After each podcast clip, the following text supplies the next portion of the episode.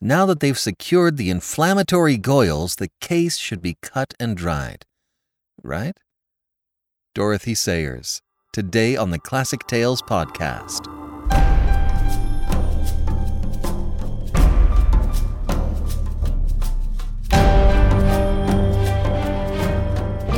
Welcome to the Classic Tales podcast. Thank you for listening. The vintage episode for the week is To Build a Fire by Jack London. Be sure to check it out on Tuesday. If you've enjoyed the show, please become a monthly supporter and help us keep the lights on.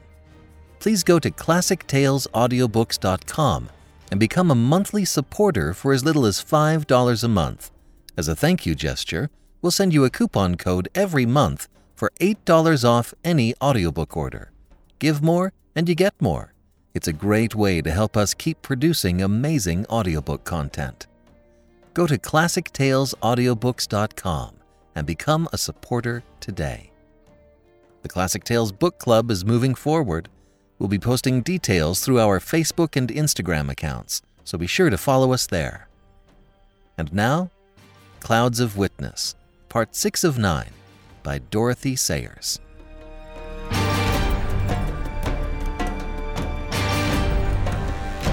Chapter 10 Nothing Abides at the Noon.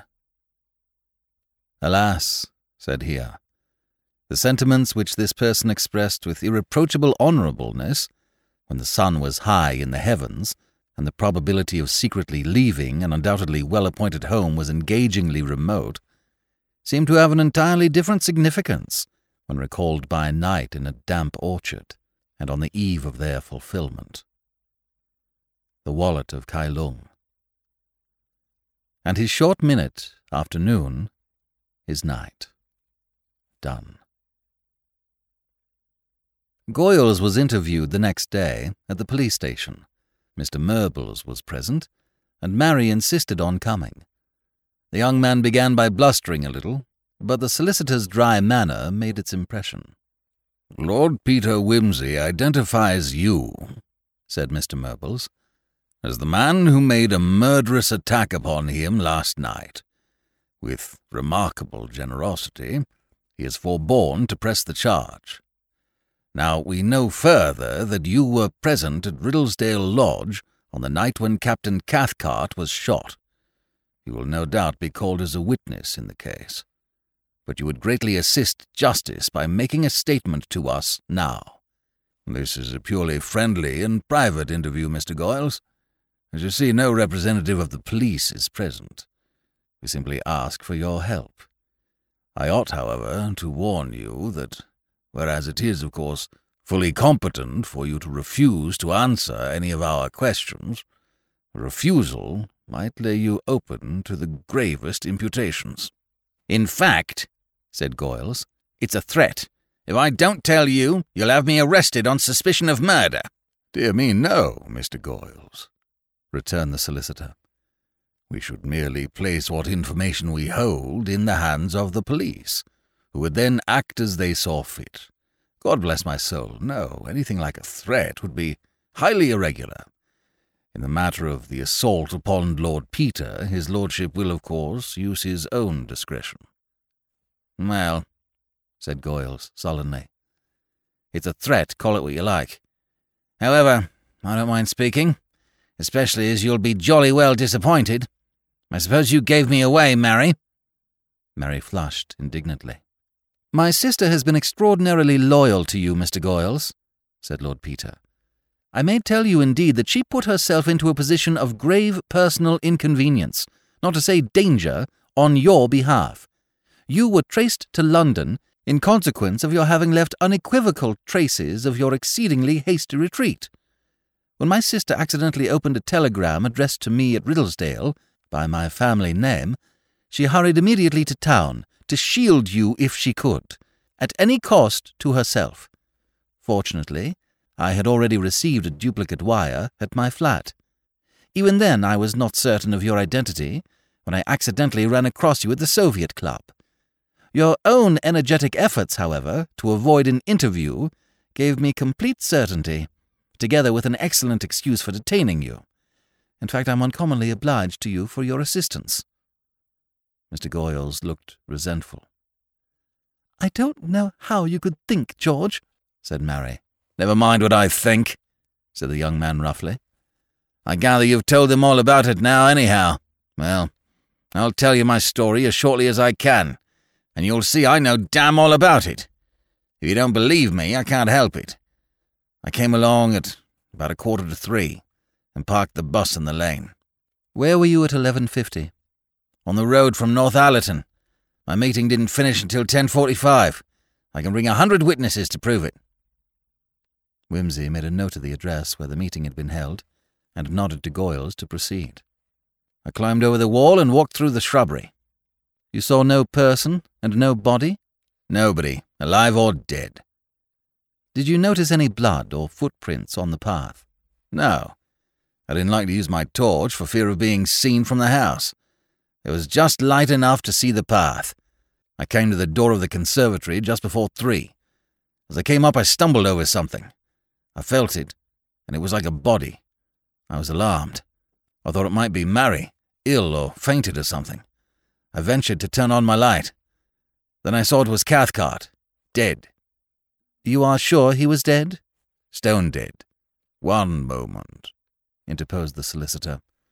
You say you saw that it was Cathcart. Had you known Cathcart previously?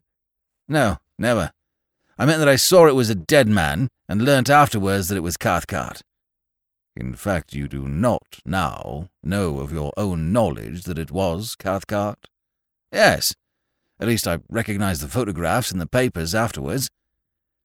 It is very necessary to be accurate in making a statement, Mr. Goyles. A remark such as you made just now might give a most unfortunate impression to the police or to a jury. So saying, Mr. Murbles blew his nose and resettled his pince nez. What next? inquired Peter. I fancied I heard somebody coming up the path. I did not think it wise to be found there with a corpse, so I cleared out. Oh, said Peter, with an indescribable expression. That was a very simple solution. You left the girl you were going to marry to make for herself the unpleasant discovery that there was a dead man in the garden and that her gallant wooer had made tracks. What did you expect her to think? Well, I thought she'd keep quiet for her own sake. As a matter of fact, I didn't think very clearly about anything. I knew I'd broken in where I had no business, and that if I was found with a murdered man, it might look jolly queer for me. In fact, said Mr. Murbles, you lost your head, young man, and ran away in a very foolish and cowardly manner. You needn't put it that way, retorted Mr. Goyles. I was in a very awkward and stupid situation to start with. Yes, said Lord Peter, ironically. And 3 a.m. is a nasty, chilly time of day. Next time you arrange an elopement, make it for six o'clock in the evening, or twelve o'clock at night. You seem better at framing conspiracies than carrying them out. A little thing upsets your nerves, Mr. Goyles. I don't really think, you know, that a person of your temperament should carry firearms. What in the world, you blithering young ass, made you loose off that popgun at me last night? You would have been in a damned awkward situation then if you'd accidentally hit me in the head or the heart or anywhere that mattered.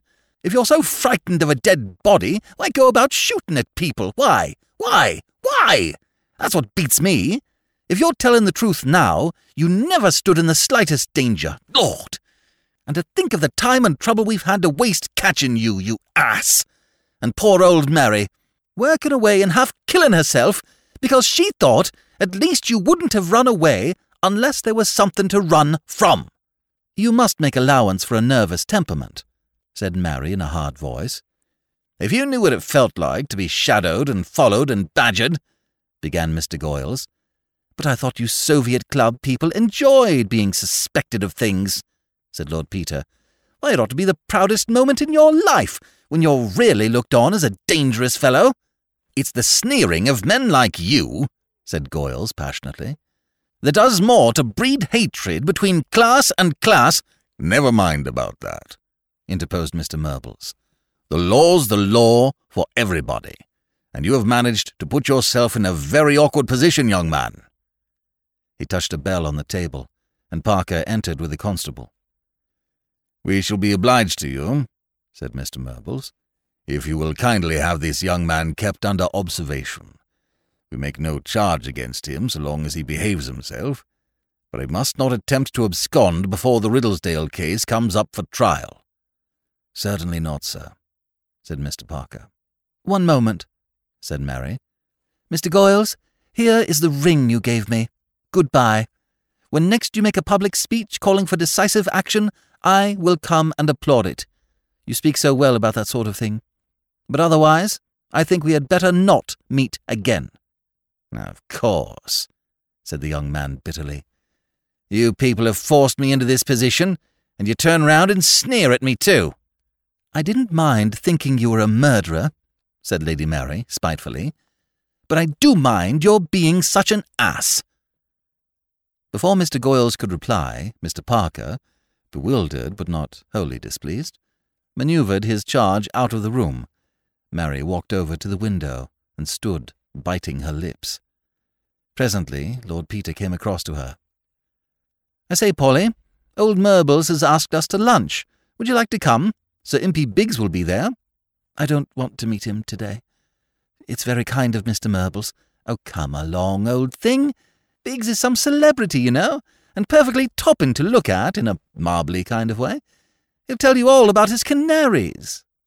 Mary giggled through her obstinate tears. It's perfectly sweet of you, Peter, to try and amuse the baby, but I can't. I'd make a fool of myself. I've been made enough of a fool for one day. Bosh, said Peter. Of course, Goyles didn't show up very well this morning, but then he was in an awfully difficult position. Do come. I hope Lady Mary consents to adorn my bachelor establishment, said the solicitor, coming up. I shall esteem it a very great honour. I really do not think I have entertained a lady in my chambers for twenty years. Dear me, twenty years indeed it must be. In that case, said Lady Mary, I simply can't refuse.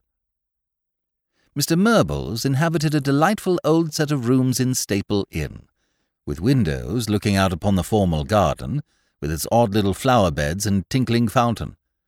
The chambers kept up to a miracle the old fashioned law atmosphere which hung about his own prim person. His dining room was furnished in mahogany, with a turkey carpet and crimson curtains. On his sideboard stood some pieces of handsome Sheffield plate, and a number of decanters with engraved silver labels round their necks. There was a bookcase full of large volumes bound in law calf, and an oil painting of a harsh-featured judge over the mantelpiece. Lady Mary felt a sudden gratitude for this discreet and solid Victorianism. I fear we may have to wait a few moments for Sir Impey, said Mr. Murbles, consulting his watch. He is engaged in Quangle and Hamper v. Truth, but they expect to be through this morning. In fact, Sir Impey fancied that midday would see the end of it. Brilliant man, Sir Impey. He is defending truth. Astonishing position for a lawyer, what? said Peter. The newspaper, said Mr. Murbles, acknowledging the pleasantry with a slight unbending of the lips. Against these people who profess to cure fifty-nine different diseases with the same pill. Quangle and Hamper produced some of their patients in court to testify to the benefits they'd enjoyed from the cure. To hear Sir Impey handling them was an intellectual treat. His kindly manner goes a long way with old ladies. When he suggested that one of them should show her leg to the bench, the sensation in court was really phenomenal.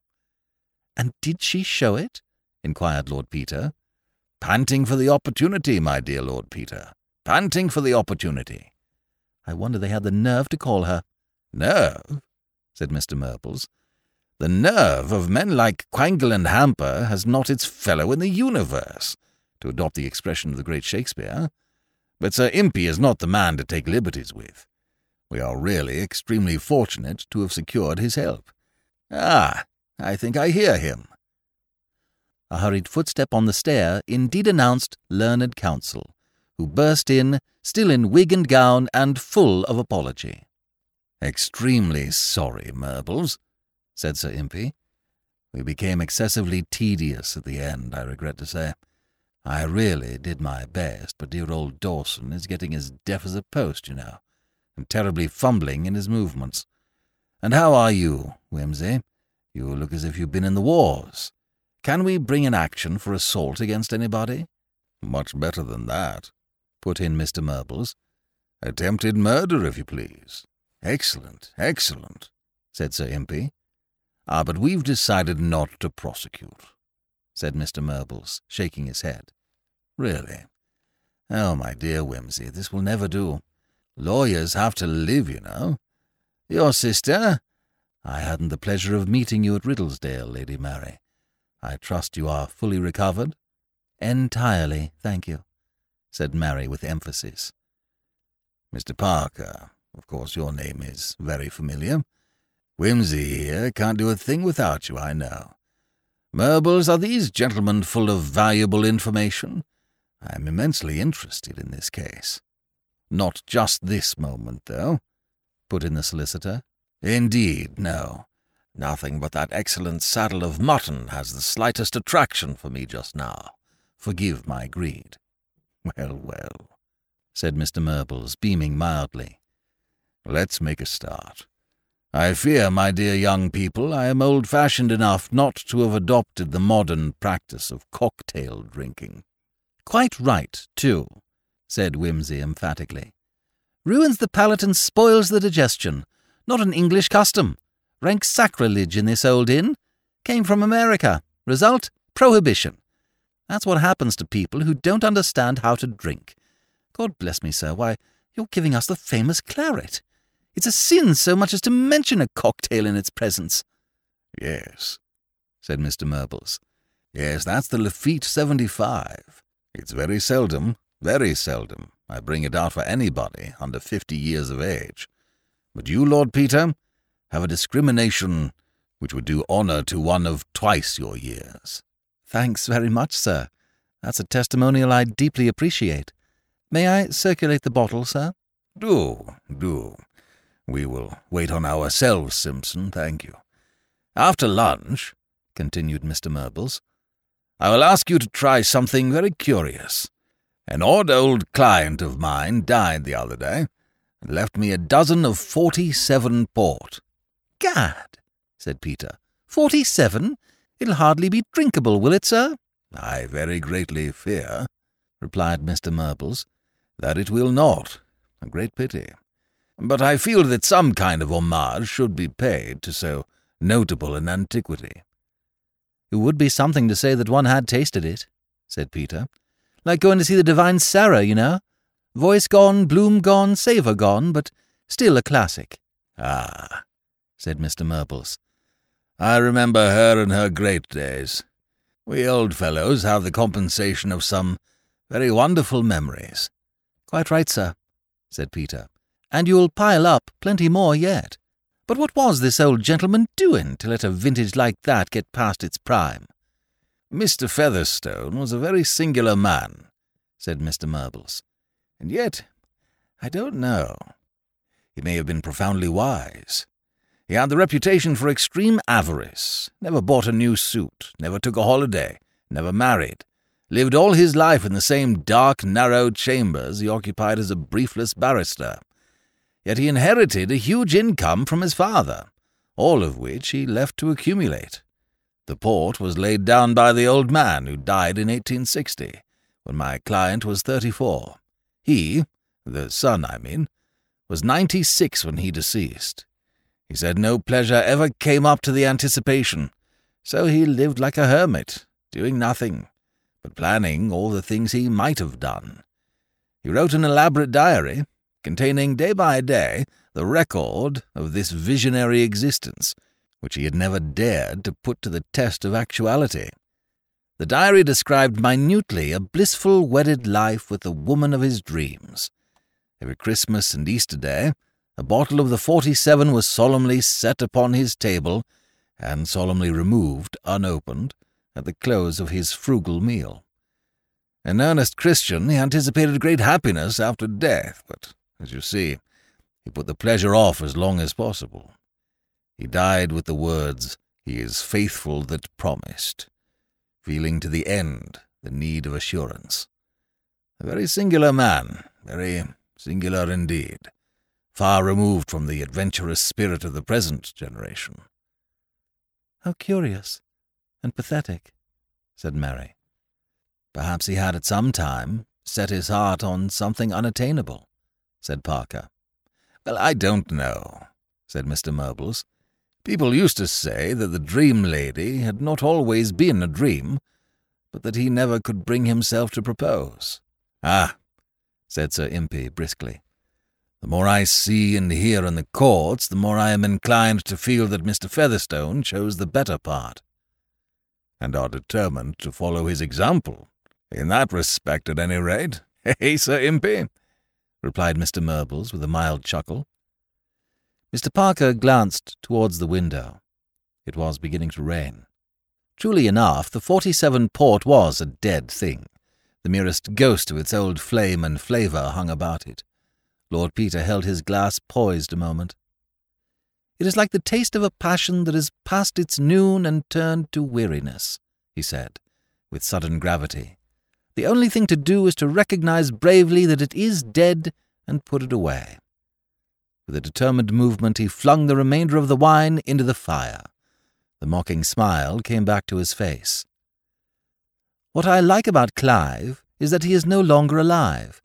There is a great deal to be said for being dead. What classic pith and brevity in those four lines! However, in the matter of this case, we've a good deal to tell you, sir. With the assistance of Parker, he laid before the two men of law the whole train of the investigation up to date, Lady Mary loyally coming up to the scratch with her version of the night's proceedings. In fact, you see, said Peter, this Mr. Goyles has lost a lot by not being a murderer. We feel he would have cut a fine, sinister figure as a midnight assassin. But things being as they are, you see, we must make what we can of him as a witness, what? Well, Lord Peter, said Mr. Murbles slowly, I congratulate you and Mr. Parker on a great deal of industry and ingenuity in working the matter out. I think we may say we have made some progress, said Parker. If only negatively, added Peter. Exactly, said Sir Impey, turning on him with staggering abruptness. Very negatively indeed. And having seriously hampered the case for the defence, what are you going to do next? That's a nice thing to say, cried Peter indignantly. When we've cleared up such a lot of points for you. I dare say, said the barrister. But they're the sorts of points which are much better left muffled up. Damn it all! We want to get at the truth. Do you? Said Sir Impey, dryly. I don't. I don't care tuppence about the truth. I want a case. It doesn't matter to me who killed Cathcart, provided I can prove it wasn't Denver. It's really enough if I can throw reasonable doubt on its being Denver. Here's a client, comes to me with a story of a quarrel, a suspicious revolver, a refusal to produce evidence of his statements, and a total inadequate and idiotic alibi. I arranged to obfuscate the jury with mysterious footprints, a discrepancy as to the time, a young woman with a secret, and a general vague suggestion of something between a burglary and a crime passionnel. And here you come explaining the footprints, exculpating the unknown man, abolishing the discrepancies, clearing up the motives of the young woman, and most carefully throwing back suspicion to where it rested in the first place. What do you expect? I've always said, growled Peter, that the professional advocate was the most immoral fellow on the face of the earth, and now I know for certain. Well, well, said Mr. Murbles, all this just means that we mustn't rest upon our oars. You must go on, my dear boy, and get more evidence of a positive kind. If this Mr. Goyles did not kill Cathcart, we must be able to find the person who did. Anyhow, said Biggs, there's one thing to be grateful for, and that is that you were still too unwell to go before the grand jury last Thursday, Lady Mary. Lady Mary blushed and the prosecution will be building their case on a shot fired at 3 a.m. Don't answer any questions if you can help it, and we'll spring it on 'em. But will they believe anything she says at the trial after that? asked Peter dubiously. All the better if they don't. She'll be their witness. You'll get a nasty heckling, Lady Mary, but you mustn't mind that. It's all in the game. Just stick to your story and we'll deliver the goods. See? Sir Impey wagged a menacing finger. I see, said Mary. And I'll be heckled like anything. Just go on stubbornly saying, I am telling the truth now. That's the idea, isn't it? Exactly so, said Biggs. By the way, Denver still refuses to explain his movements, I suppose. Categorically, replied the solicitor. The Wimseys are a very determined family, he added, and I fear that for the present it is useless to pursue that line of investigation. If we could discover the truth in some other way and confront the Duke with it, he might then be persuaded to add his confirmation. Well, now, said Parker, we have, as it seems to me, still three lines to go upon. First, we must try to establish the Duke's alibi from external sources. Secondly, we can examine the evidence afresh with a view to finding the real murderer. And thirdly, the Paris police may give us some light upon Cathcart's past history. And I fancy I know where to go for information on the second point, said Wimsey suddenly. Grider's Hole. Phew! Parker whistled. I was forgetting that. That's where that bloodthirsty farmer fellow lives, isn't it? Who set the dogs on you? With the remarkable wife, yes. See here, how does this strike you? This fellow is ferociously jealous of his wife, and inclined to suspect every man who comes near her. When I went up there that day, and mentioned that a friend of mine might have been hanging about there the previous week, he got frightfully excited, and threatened to have the fellow's blood. Seemed to know who I was referring to. Now, of course, with my mind full of number ten, Goyles, you know, I never thought but what he was the man. But supposing it was Cathcart, you see, we know now Goyles hadn't even been in the neighbourhood till the Wednesday, so you wouldn't expect, what's his name, Grimethorpe, to know about him. But Cathcart might have wandered over to Grider's Hole any day and been seen. And look here, here's another thing that fits in. When I went up there, Mrs. Grimethorpe evidently mistook me for somebody she knew, and hurried down to warn me off. Well, of course, I've been thinking all the time she must have seen my old cap and Burberry from the window and mistaken me for Goyles. But now I come to think of it, I told the kid who came to the door that I was from Riddlesdale Lodge. If the child told her mother, she must have thought it was Cathcart. No, no, Wimsey, that won't do, put in Parker. She must have known Cathcart was dead by that time. Oh, damn it, yes, I suppose she must. Unless that surly old devil kept the news from her. By Jove, that's just what he would do if he'd killed Cathcart himself. He'd never say a word to her. And I don't suppose he would let her look at a paper, even if they take one in. It's a primitive sort of place. But didn't you say Grimethorpe had an alibi? Yes, but we really didn't test it. And how do you suppose he knew Cathcart was going to be in the thicket that night? Peter considered. Perhaps he sent for him, suggested Mary. That's right, that's right, cried Peter eagerly. You remember, we thought Cathcart must somehow or other have heard from Goyles, making an appointment. But suppose the message was from Grimethorpe, threatening to split on Cathcart to Jerry. You are suggesting, Lord Peter, said Mr. Murbles, in a tone calculated to chill Peter's blithe impetuosity, that at the very time Mr. Cathcart was betrothed to your sister, he was carrying on a disgraceful intrigue with a married woman, very much his social inferior. I beg your pardon, Polly, said Wimsey. It's all right, said Mary. I. As a matter of fact, it wouldn't surprise me, frightfully. Dennis was always. I mean, he had rather continental ideas about marriage and that sort of thing. I don't think he'd have thought that mattered very much. He'd probably have said there was a time and place for everything. One of those watertight compartment minds, said Wimsey thoughtfully. Mr. Parker, despite his long acquaintance with the seamy side of things in London, had his brows set in a gloomy frown of as fierce a provincial disapproval as ever came from Barrow-in-Furness.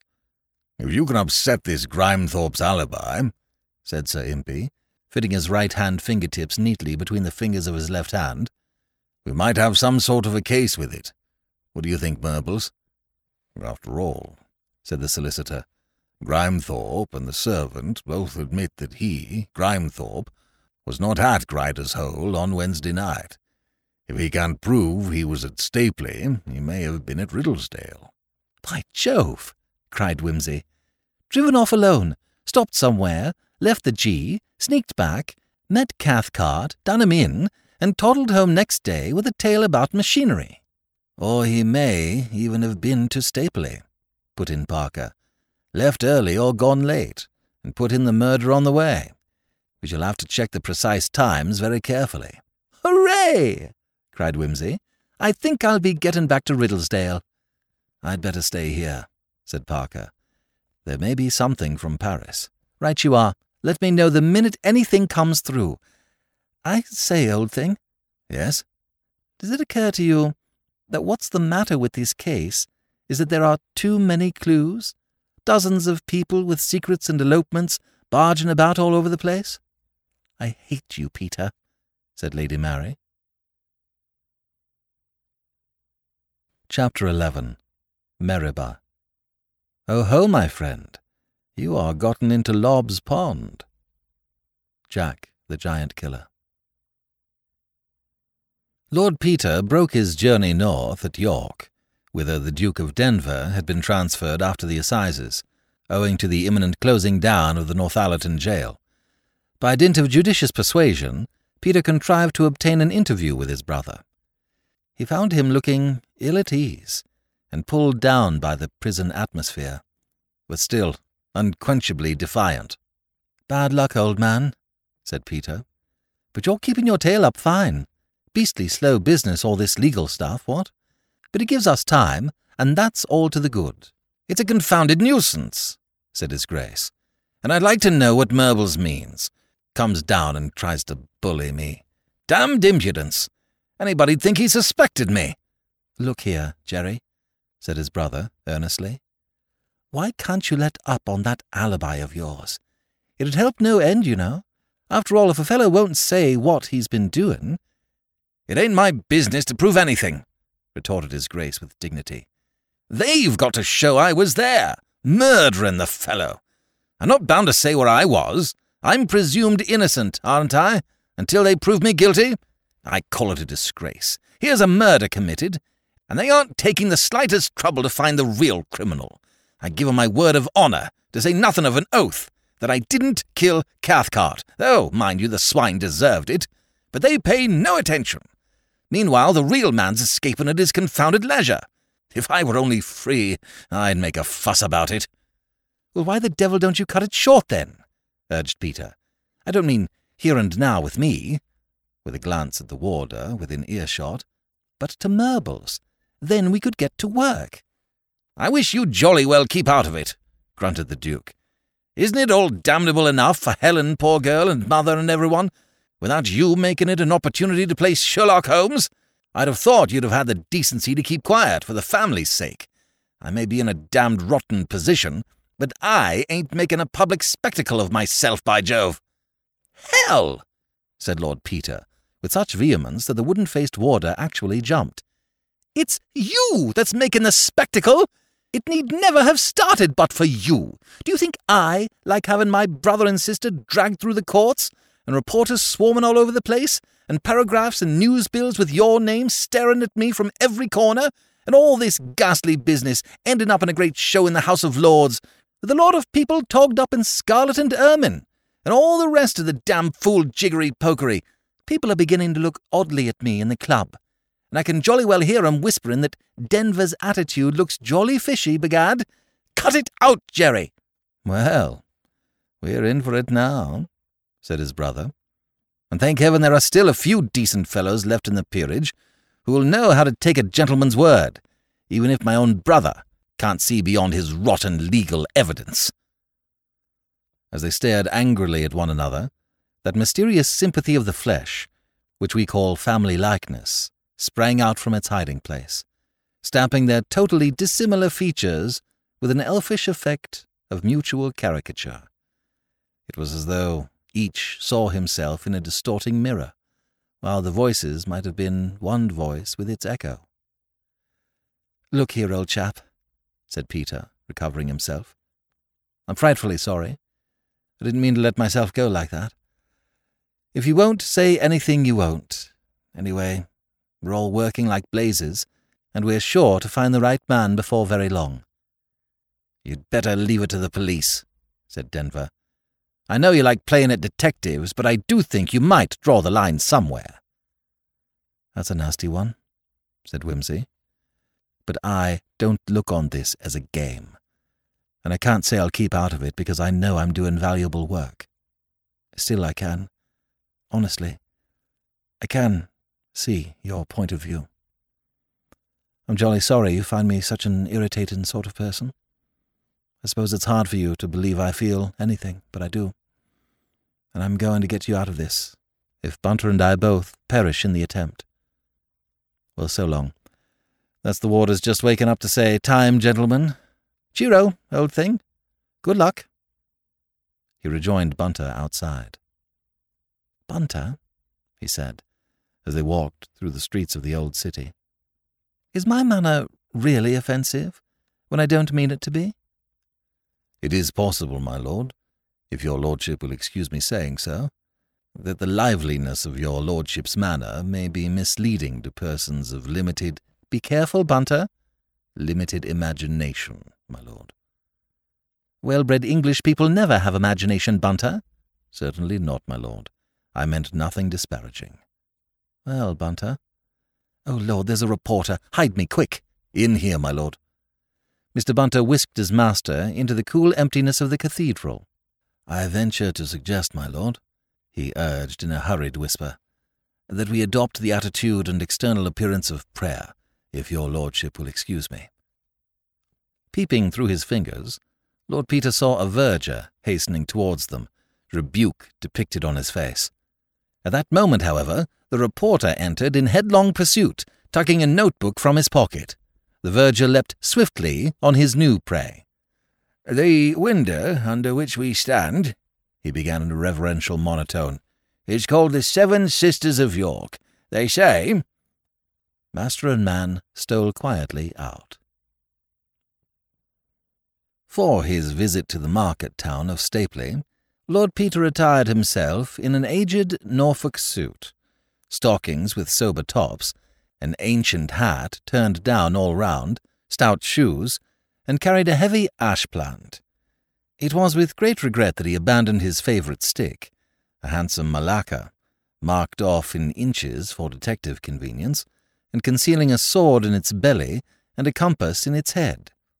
He decided, however, that it would prejudice the natives against him, as having a town-bred, not to say supercilious, air about it. The sequel to this commendable devotion to his art forcibly illustrated the truth of Gertrude Reed's observation, all this self-sacrifice is a sad mistake. The little town was sleepy enough as he drove into it in one of the Riddlesdale dog carts, Bunter beside him, and the under-gardener on the back seat. For choice, he would have come on a market day, in the hope of meeting Grimethorpe himself, but things were moving fast now, and he dared not lose a day. Was a raw, cold morning, inclined to rain. Which is the best inn to put up at, Wilkes? There's the Bricklayer's Arms, my lord, a fine, well thought of place. Or the Bridge of Bottle, is a square. Or the Rose and Crown, on the other side of the square. Where do the folks usually put up on market days? Maybe Rose and Crown is most popular, so to say. Tim Watchett, the landlord, is a rare gossip. Now, Greg Smith, or at Way, at Bridge and Bottle, he's no but a grimly, surly man, but he keeps good drink. Hmm. I fancy, Bunter, our man will be more attracted by surliness and good drink than by a genial host. The bridge and bottle for us, I fancy, and if we draw blank there, we'll toddle over to the Rose and Crown and pump the garrulous Watchett. Accordingly, they turned into the yard of a large, stony-faced house, whose long unpainted sign bore the dim outline of a bridge embattled, which local etymology had, by a natural association of ideas, transmogrified into the bridge and bottle. To the grumpy ostler who took the horse, Peter, with his most companionable manner, addressed himself. Nasty raw morning, isn't it? Eh. Give me a good feed. I may be here some time. Ugh. Not many people about today, what? Uh, But I expect you're busy enough market days. yeah. People come in from a long way round, I suppose, Go up. said the ostler. The horse walked three steps forward, Whoa. said the ostler. The horse stopped, with the shafts free of the tugs. The man lowered the shafts to grate viciously on the gravel, Go on up.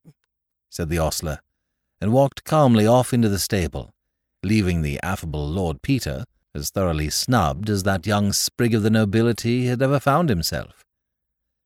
I am more and more convinced, said his lordship, that this is Farmer Grimethorpe's usual house of call. Let's try the bar. Wilkes, I shan't want you for a bit. Get yourself lunch if necessary. I don't know how long we shall be. Very good, my lord. In the bar of the Bridge and Bottle, they found Mr. Greg Smith gloomily checking a long invoice. Lord Peter ordered drinks for Bunter and himself.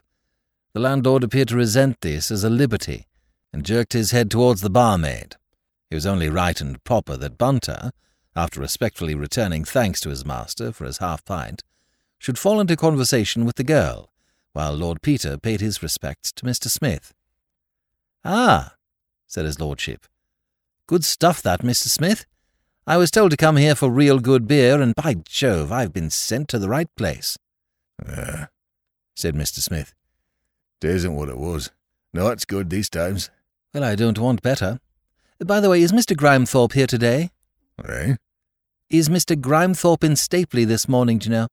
How'd I know? I thought he always put up here. Ah, Perhaps I mistook the name, but I fancied he'd be the man to go where the best beer is. aye?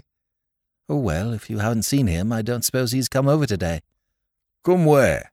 Into Stapley. Don't he live here? He can go and come without my knowing. Oh, of course.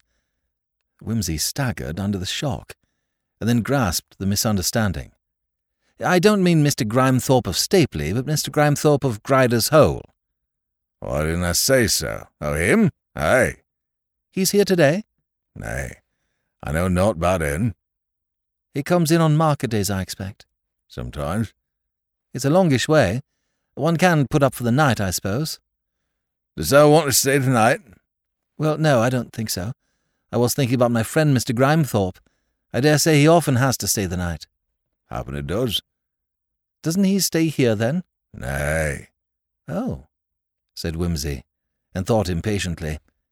If all these natives are as oyster-like, I shall have to stay the night. Well, well, he added aloud. Next time he drops in, say I asked after him. And who might that be? inquired Mr. Smith in a hostile manner. Oh, only Brooks of Sheffield, said Lord Peter with a happy grin. Good morning. I won't forget to recommend your beer. Mr. Smith grunted. Lord Peter strolled slowly out, and before long Mr. Bunter joined him, coming out of the brisk step and the lingering remains of what, in anyone else, might have been taken for a smirk. Well, inquired his lordship, I hope the young lady was more communicative than that fellow. I found the young person. Snubbed again, muttered Lord Peter. Perfectly amiable, my lord, but unhappily ill-informed. Mr. Grimethorpe is not unknown to her, but he does not stay here. She has sometimes seen him in company with a man called Zedekiah Bone. Well, said his lordship, suppose you look for Bone and come and report progress to me in a couple of hours' time. I'll try the Rose and Crown. We'll meet at noon under that thing. That thing was a tall erection in pink granite, neatly tooled to represent a craggy rock, and guarded by two petrified infantrymen in trench helmets. A thin stream of water gushed from a bronze knob halfway up. A roll of honour was engraved on the octagonal base, and four gas lamps on cast iron standards put the finishing touch to a very monument of incongruity. Mr. Bunter looked carefully at it to be sure of recognizing it again, and moved respectfully away. Lord Peter walked ten brisk steps in the direction of the Rose and Crown. Then a thought struck him. Bunter! Mr. Bunter hurried back to his side. Oh, nothing, said his lordship. Only I've just thought of a name for it. For that memorial. said Lord Peter. I choose to call it Meribah.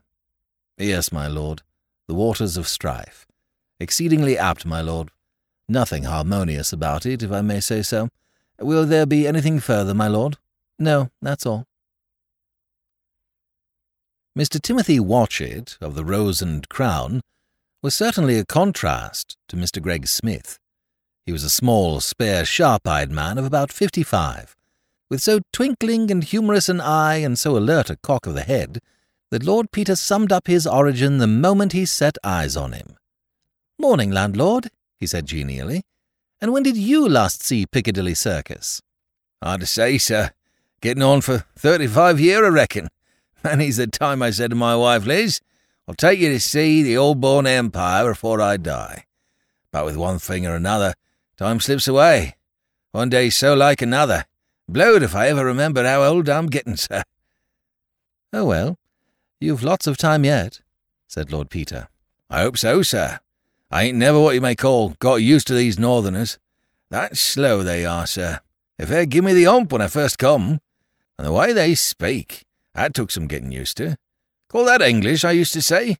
Give me the Frenchies in the Chanticleer restaurant, I says. But there, sir, custom's everything. Blowed if I didn't catch myself saying, yon side the square, the other day. Me! I don't think there's much fear of your turning into a Yorkshire man, said Lord Peter. Didn't I know you the minute I set eyes on you? In Mr. Watchett's bar I said to myself, My foot is on my native paving stones. That's right, sir. And being there, sir, what can I have the pleasure of offering you? Excuse me, sir, but haven't I seen your face somewhere? I don't think so, said Peter. But that reminds me, do you know one Mr. Grimethorpe? I know five Mr. Grimethorpes. Which of them was you meaning, sir? Mr. Grimethorpe of Grider's Hole. The landlord's cheerful face darkened. Friend of yours, sir? Not exactly. An acquaintance. There now, cried Mr. Watchett, smacking his hand down upon the counter. I knowed as I knowed your face. Don't you live over at Riddlesdale, sir? I'm staying there. I knowed it, retorted Mr. Watchett triumphantly. He dived behind the counter and brought up a bundle of newspapers, turning over the sheets excitedly with a well-licked thumb. There, Riddlesdale, that's it, of course. He smacked open a Daily Mirror of a fortnight or so ago. The front page bore a heavy block headline, The Riddlesdale Mystery, and beneath was a lifelike snapshot entitled Lord Peter Wimsey, the Sherlock Holmes of the West End, who is devoting all his time and energies to proving the innocence of his brother, the Duke of Denver. Mr. Watchett gloated. You won't mind me saying how proud I am to have you in my bar, my lord. Here, Jem, you attend to them gentlemen, don't you see they're waiting? Followed all your cases I have, my lord, in the papers, just like a book they are. And to think... Look here, old thing, said Lord Peter. Do you mind not talking quite so loud? Seeing dear old Felix is out of the bag, so to speak. Do you think you could give me some information and keep your mouth shut, what? Come behind into the bar parlour, my lord. Nobody'll hear us there, said Mr. Watchett eagerly, lifting up the flap. Jem, here, bring a bottle of... What'll you have, my lord? Well, I don't know how many places I may have to visit, said his lordship dubiously. Jem, bring a quart of the old ale. It's special, that's what it is, my lord. I ain't never found none like it, except it might be once at Oxford. Thanks, Jem. Now you get along sharp and attend to the customers. Now, my lord. Mr. Watchett's information amounted to this that Mr. Grimethorpe used to come to the Rose and Crown pretty often, especially on market days. About ten previously, he had come in latish, very drunk and quarrelsome, with his wife, who seemed, as usual, terrified of him. Grimethorpe had demanded spirits, but Mr. Watchett had refused to serve him. There had been a row, and Mrs. Grimethorpe had endeavoured to get her husband away. Grimethorpe had promptly knocked her down, with epithets reflecting upon her virtue, and Mr. Watchett had at once called upon the potman to turn Grimethorpe out, refusing to have him in the house again. He had heard it said on all sides that Grimethorpe's temper, always notoriously bad, had become positively diabolical of late. Could you hazard, so to speak, a calculation as to how long, or since when? Well, my lord, come to think of it, especially since the middle of last month, perhaps a bit earlier. Hmm. Not that I'd go for to insinuate anything, nor your lordship neither, of course, said Mr. Watchett quickly. Certainly not, said Lord Peter. What about? Ah, said Mr. Watchett.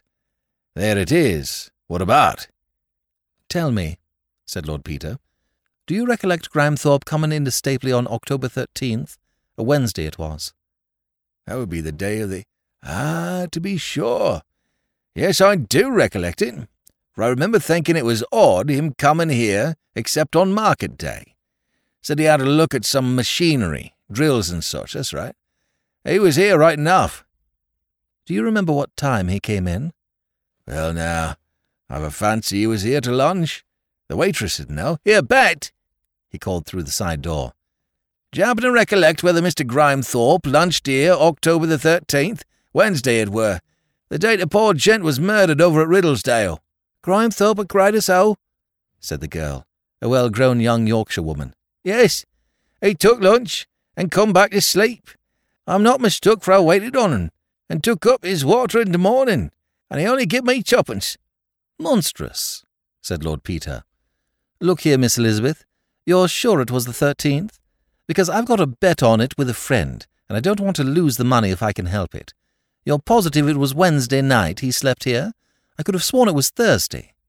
Nay, sir, 'twere Wednesday, for I remember the men talking about murder in the bar, and telling Master Grimethorpe next day. Sounds conclusive. What did Mr. Grimethorpe say about it? There now, cried the young woman. "'Tis queer you should ask that. Everyone noticed how strange he acted. He turned all white like a sheet, and looked at both his hands one after the other, and then he pushes his hair off his forehead dazed like. We reckon he hadn't got over the drink. He's more often drunk than not.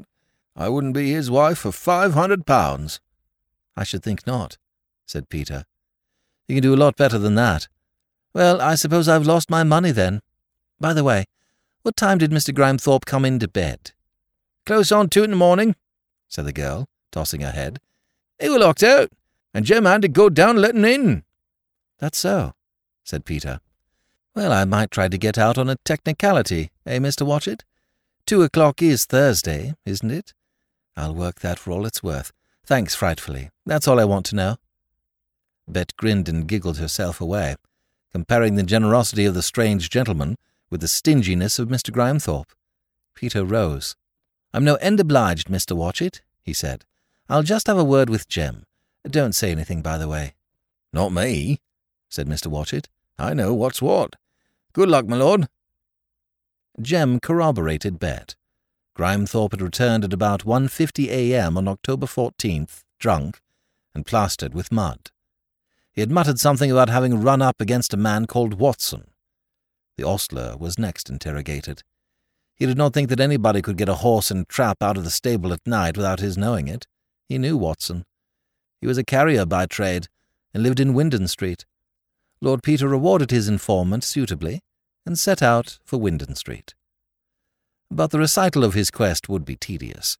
At a quarter past noon he joined Bunter at the Meribah Memorial. Any luck? I have secured certain information, my lord, which I have duly noted. Total expenditure on beer for self and witnesses, seven shillings twopence, my lord.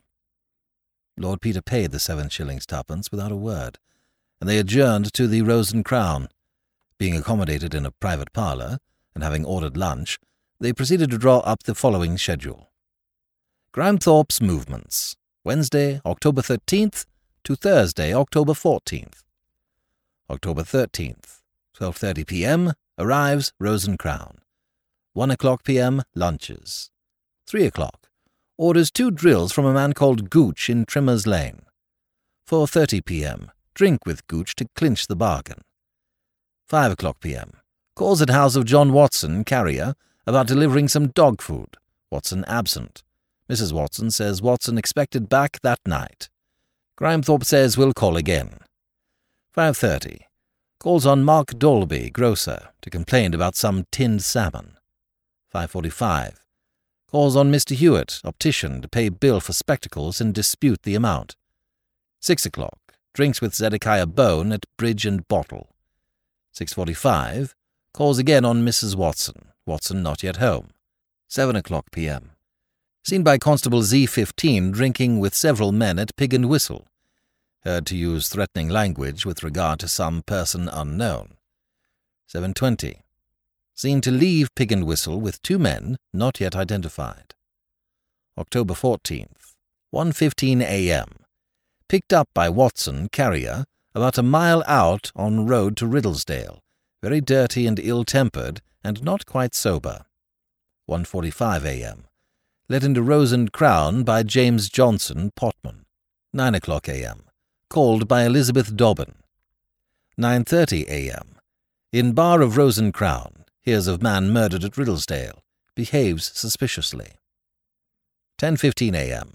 Cashes cheque for £129 17 shillings 8 pence at Lloyd's Bank. 10.30 a.m. Pays Gooch for drills. 11.50 a.m. Leaves Rose and for Grider's Hole. Lord Peter looked at this for a few minutes, and put his finger on the great gap of six hours after 7.20. How far to Riddlesdale, Bunter? About thirteen and three quarter miles, my lord. And the shot was heard at 10.55 it couldn't be done on foot. Did Watson explain why he didn't get back from his round till two in the morning?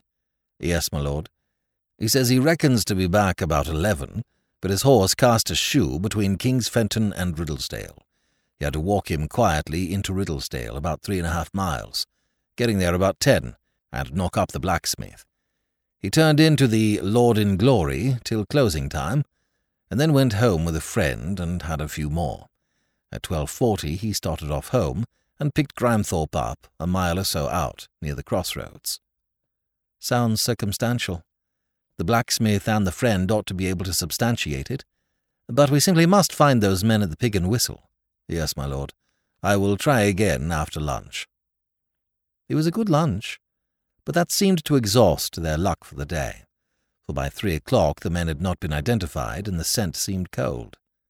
Wilkes, the groom, however, had his own contribution to the inquiry.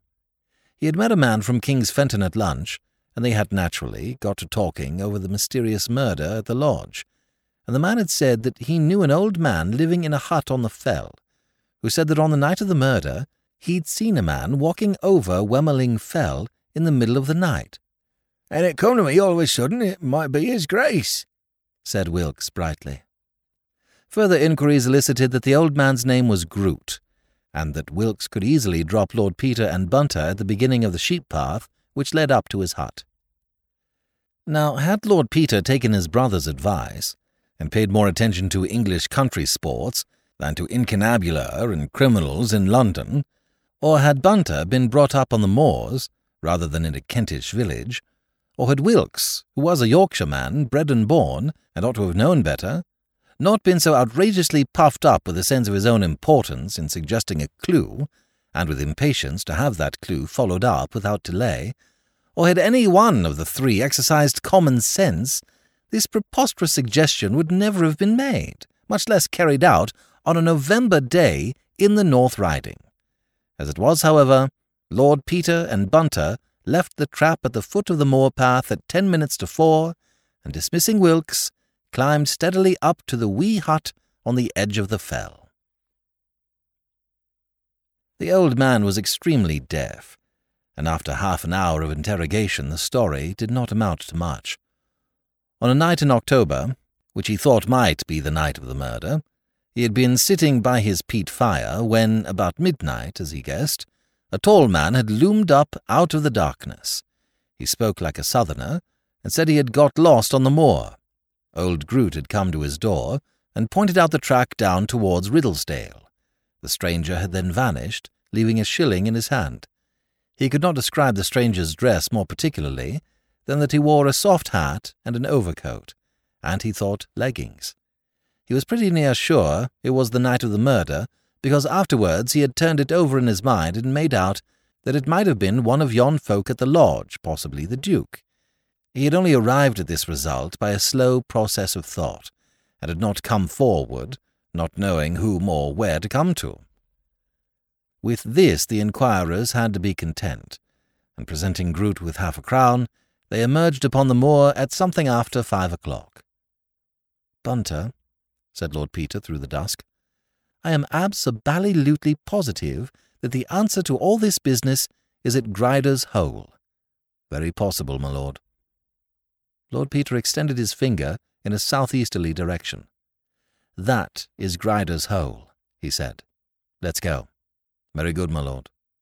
So, like two cockney innocents, Lord Peter and Bunter set forth at a brisk pace down the narrow moor track towards Grider's Hole, with never a glance behind them for the great white menace rolling silently down through the November dusk from the wide loneliness of Wemmeling Fell. Bunter! Here, my lord. The voice was close at his ear. Thank God! I thought you disappeared for good. I say we ought to have known. Yes, my lord. It had come on them from behind, in a single stride, thick, cold, choking, blotting each from the other, though they were only a yard or two apart. I'm a fool, Bunter, said Lord Peter. Not at all, my lord. Don't move. Go on speaking. Yes, my lord. Peter groped to the right and clutched the other's sleeve. Ah, now what are we to do? I couldn't say, my lord, having no experience. Has the, uh, phenomenon any habits, my lord? No regular habits, I believe. Sometimes it moves. Other times it stays in one place for days. We can wait all night and see if it lifts at daybreak. Yes, my lord. It is unhappily somewhat damp. Somewhat, as you say, agreed his lordship with a short laugh. Bunter sneezed and begged pardon politely. If we go on going southeast, said his lordship, we shall get to Grider's Hole all right, and they'll jolly well have to put us up for the night, or give us an escort. I've got my torch in my pocket, and we can go by compass. Oh, hell, my lord! I've got the wrong stick. This beastly ash. No compass, Bunter. We're done in. Couldn't we keep going on downhill, my lord? Lord Peter hesitated. Recollections of what he had heard and read surged up in his mind to tell him that uphill or downhill seems much the same thing in a fog. But man walks in a vain shadow. It is hard to believe that one is really helpless. The cold was icy. We might try, he said weakly. I have heard it said, my lord, that in a fog one always walked round in a circle, said Mr. Bunter, seized with a tardy diffidence. Not on a slope, surely, said Lord Peter, beginning to feel bold out of sheer contrariness. Bunter, being out of his element, had for once no good counsel to offer. Well, we can't be much worse off than we are, said Lord Peter. We'll try it, and keep on shouting. He grasped Bunter's hand, and they strode gingerly forward into the thick coldness of the fog. How long that nightmare lasted, neither could have said. The world might have died about them. Their own shouts terrified them. When they stopped shouting, the dead silence was more terrifying still. They stumbled over tufts of thick heather. It was amazing how, deprived of sight, they exaggerated the inequalities of the ground. It was with very little confidence they could distinguish uphill from downhill. They were shrammed through with cold, yet the sweat was running from their faces with strain and terror. Suddenly, from directly before them, as it seemed, and only a few yards away, there rose a long, horrible shriek, and another, and another. My God, what's that? It's a horse, my lord. Of course. They remembered having heard horses scream like that. There had been a burning stable near Poperinghe. Poor devil, said Peter. He started off impulsively in the direction of the sound, dropping Bunter's hand. Come back, my lord! cried the man in a sudden agony. And then, with a frightened burst of enlightenment, For God's sake, stop, my lord! The bog! A sharp shout in the utter blackness. Keep away there! Don't move! It's got me! And a dreadful sucking noise.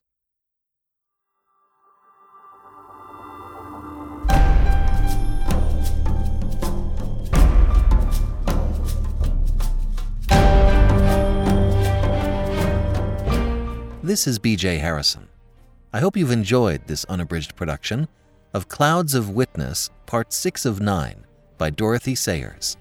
If you've enjoyed this episode, please become a supporter by going to ClassicTalesAudiobooks.com. Donate $5 a month and get a monthly coupon code for $8 off any audiobook order. Thanks for pitching in. Thank you for joining me today and allowing classic literature to awaken your better self. Please join me next time, and we'll rediscover the greatest stories ever put to paper.